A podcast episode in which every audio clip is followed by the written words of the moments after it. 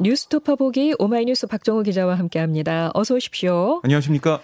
윤석열 대통령이 5년 임기에 제20대 대통령에 공식 취임했습니다. 취임사를 통해 자유, 인권, 공정, 연대를 강조했나요? 네, 취임 일성으로 자유라는 키워드로 어, 시작을 했는데요. 이걸 전면에 앞세우면서 국민이 진정한 주인인 나라로 재건하겠다 이렇게 다짐을 했고요. 견해가 다른 사람들이 서로의 입장을 조정하고 타협하기 위해서는 과학과 진실이 전제돼야 한다. 아, 그것이 민주주의를 지탱하는 합리주의와 지성주의다 이렇게 설명을 했습니다. 아, 자유의 가치도 부각을 했는데 윤 대통령은 어려움을 해결해 나가기 위해 보편적 가치를 공유하는 게 매우 중요하다. 그게 바로 자유다. 자유의 가치를 제대로 정확하게 인식하고 재발견해야 한다. 이렇게 강조했습니다. 그러면서 번영과 풍요, 경제적 성장은 바로 자유의 확대라면서 자유는 보편적 가치다라고 밝혔고요. 또 빠른 성장 과정에서 많은 국민이 새로운 기회를 찾을 수 있고 사회 이동성을 제고해 양극화와 갈등의 근원을 제거할 수 있다. 도약과 빠른 성장, 오로지 과학과 기술 그리고 혁신에 의해서만 이뤄낼 수 있다 이렇게 말을 했습니다. 네. 그리고 이제 안보 이슈에 대해서는 일시적으로 전쟁을 회피하는 취약한 평화가 아니라 자유와 번영을 꽃피우는 지속 가능한 평화를 추구해야 한다. 전 세계 어떤 것도 자유와 평화에 대한 위협에서 자유롭지 못하다 이렇게 설명을 했는데요. 이 취임사를 통해 자유를 35번 가장 많이 언급을 했어요. 하지만 이 통합이나 소통 어, 이런 단어는 언급하지 않았습니다. 네. 윤 대통령이 취임사에서 밝힌 대북 구상은 과거 정부와 비교하면 짧았네요. 네, 윤 대통령은 이 뭐라고 했냐면 한반도뿐 아니라 아시아와 세계의 평화를 위협하는 북한의 핵 개발에 대해서도 그 평화적 해결을 위해 대화의 문을 열어놓겠다. 북한이 핵 개발을 중단하고 실질적인 비핵화로 전환한다면 국제사회와 협력해서 북한 경제와 북한 주민의 이 삶의 질을 획기적으로 개선할 수 있는 담대한 계획을 준비하겠다. 이렇게 말을 했는데요. 이 전문가들은 이명박 정부 당시 대북 정책인 비핵 개방 3천 이거를 네. 떠올리는 모습이었습니다. 네, 네. 그러니까 대화의 문을 열어 놓으면서 대화 제의가 없다는 거 어, 그거는 뭐 대화의 방점이 없음을 드러내는 거다. 이런 지적도 나왔는데요. 이런 상황을 좀 볼 때 당분간 남북 관계 개선을 기대하기 어려운 게 아니냐 이런 얘기도 나오고 있습니다. 네. 아, 그 오후에는 윤 대통령 내외가 아, 이 국회 로텐도르에서 열린 취임 기념 경축 연회에 참석해서 오부 요인과 여야 지도부와 함께 축배를 들었는데요. 윤 대통령은 이 자리에서 오늘은 우리가 평화적으로 다시 한번 정권 개최를 이룩한 국민 승리의 날이다. 대한민국 민주주의가 승리한 날이라 생각한다 이렇게 강조했고 그다음에 저녁에는 어, 신라 호텔에서 귀비 만찬이 열렸어요. 여기서도 어, 윤 대통령의 건배사는 자유와 평화, 번영이었습니다. 네.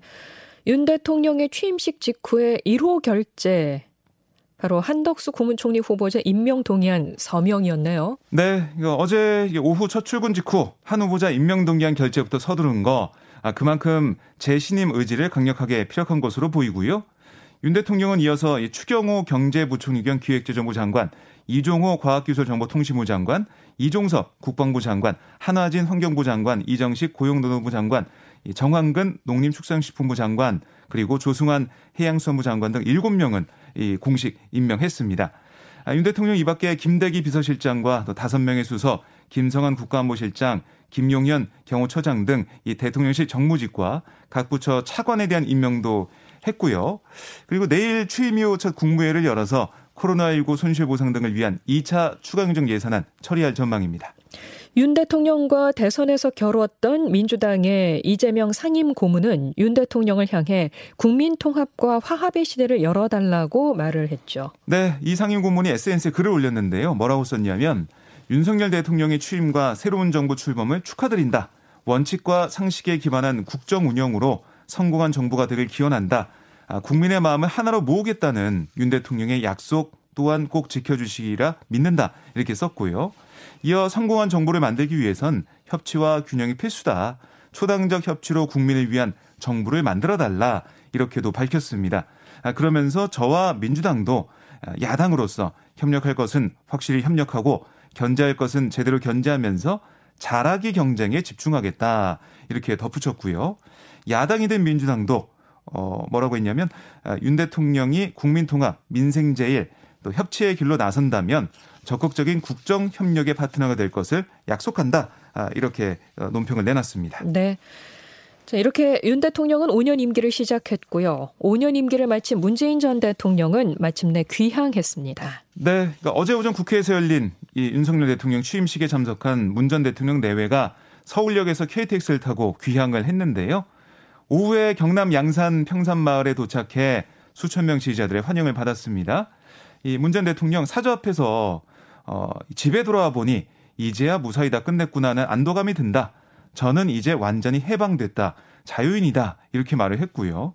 이어서 어, 이곳 평산마을에서 보내게 될 제2의 삶, 아, 새로운 출발이 정말 기대가 된다.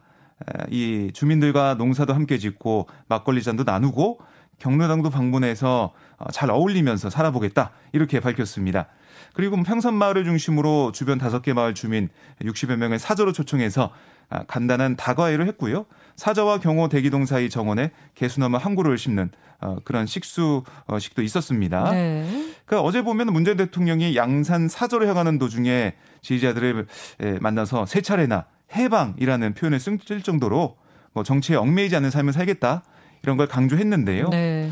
아, 그런데 뭐 정권 교체기 복잡한 정치 지형 또 한반도를 둘러싼 이런 엄중한 안보 상황 이런 것들을 고려해 볼 때 문 전 대통령의 바람대로 어, 자유롭게 문 전 대통령이 살 수 있을지 이건 좀 더 지켜봐야 할 것 같습니다. 예.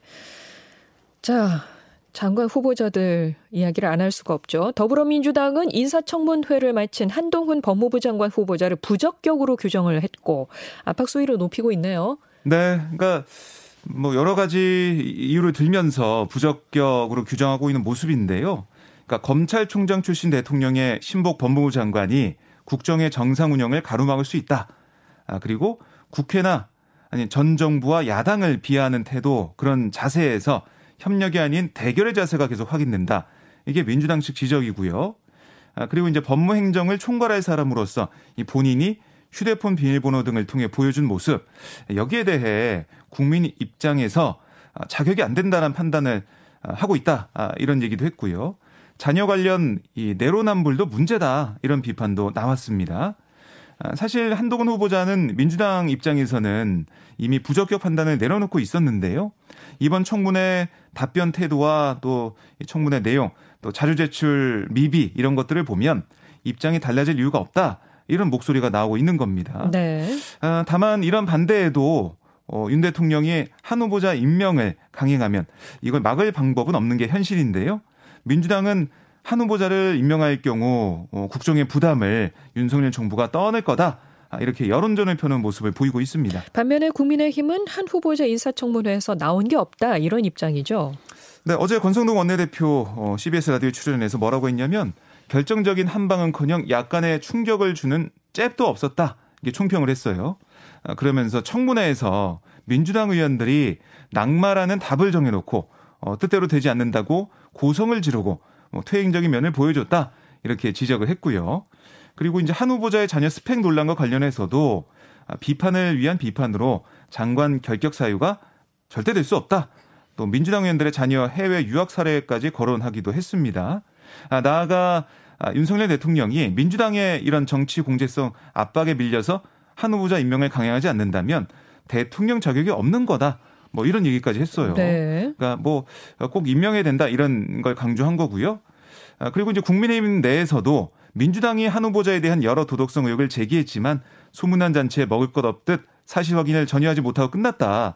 이런 평가가 나왔습니다.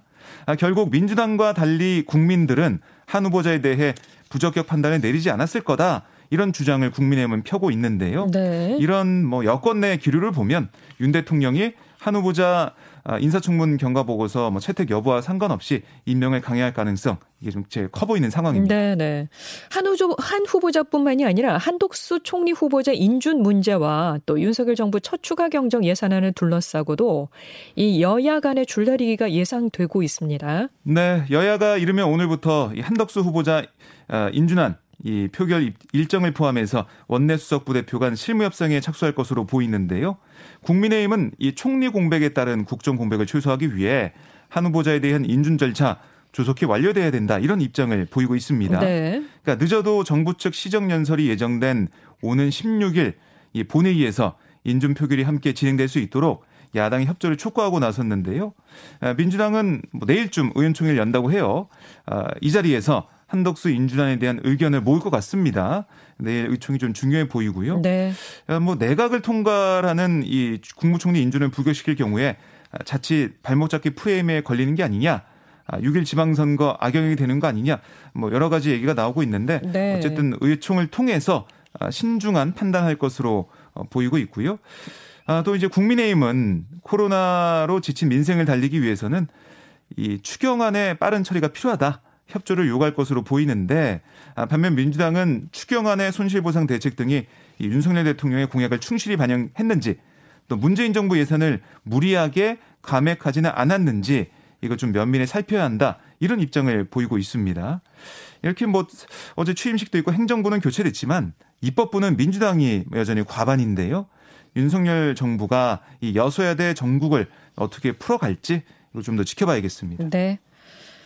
국민의힘이 6일 국회의원 재보궐선거 경기 분당 갑에 안철수 전 대통령직 인수위원장을 단수 공천했습니다. 네, 이제 분당 갑에는 당초 박민, 박민식 전 의원, 장영하 변호사, 정동희 전 서울시장 이 보궐선거 후보 뭐 이렇게 세 명이 공천 신청했었는데요. 박 전 의원은 후보를 사퇴했고요. 장영하 변호사는 이 안철수 전 위원장을 돕겠다 아, 이런 뜻을 공관위에 밝힌 것으로 알려졌습니다. 아, 이렇게 어제 단수 공천이 됐고 민주당 후보로 이 분당과 보선에 출마하는 김병관 전 의원과 맞붙게 된 상황입니다. 네. 아, 그리고 이제 관심을 모은 인천 계양을 여기는 대선 때 이재명 저격수를 자임했던 윤희숙 전 의원, 또 뭐 인천 토박인 최원식 전 민주당 의원 이 공천 가능성이 거론됐지만 이 지역 밀착형 인사를 공천하겠다. 이런 전략에 따라서 또 최원식 전 의원은 고사를 했다고 그래요. 네. 어, 그 전략에 따라 인천광역시 의사협회 의장을 지닌 지낸 윤영선 계양을 당협위원장이 공천이 됐습니다. 그리고 또 관심을 끌었던 지역 가운데 하나가 홍준표 전 의원의 대구시장 출마로 보선을 치르는 대구 수성을이었는데요. 여기에 김재원 전 국민의힘 최고위원 박근혜 전 대통령 최측근인 유영아 이 변호사 공천 신청했어요. 예. 그래서 뭐 윤심, 박심 이 대결 아니냐 이런 말도 나왔는데 이 공천 결과는 여성 인재 우대 등 우대 등이 고려된 결과 이인선 전 대구 경북 경제자유구역 청장이 공천이 됐습니다. 그런데 뭐 여기는 좀 홍준표 어, 전 의원도 무소속으로 나와서 당선했던 지역이거든요. 네. 이게 민주당 후보도 후보지만 아, 무소속으로 또 누가 나올지 이것도 음. 좀더 지켜봐야 될 것 같습니다. 알겠습니다. 지금까지 오마이뉴스 박정우 기자 고맙습니다. 고맙습니다.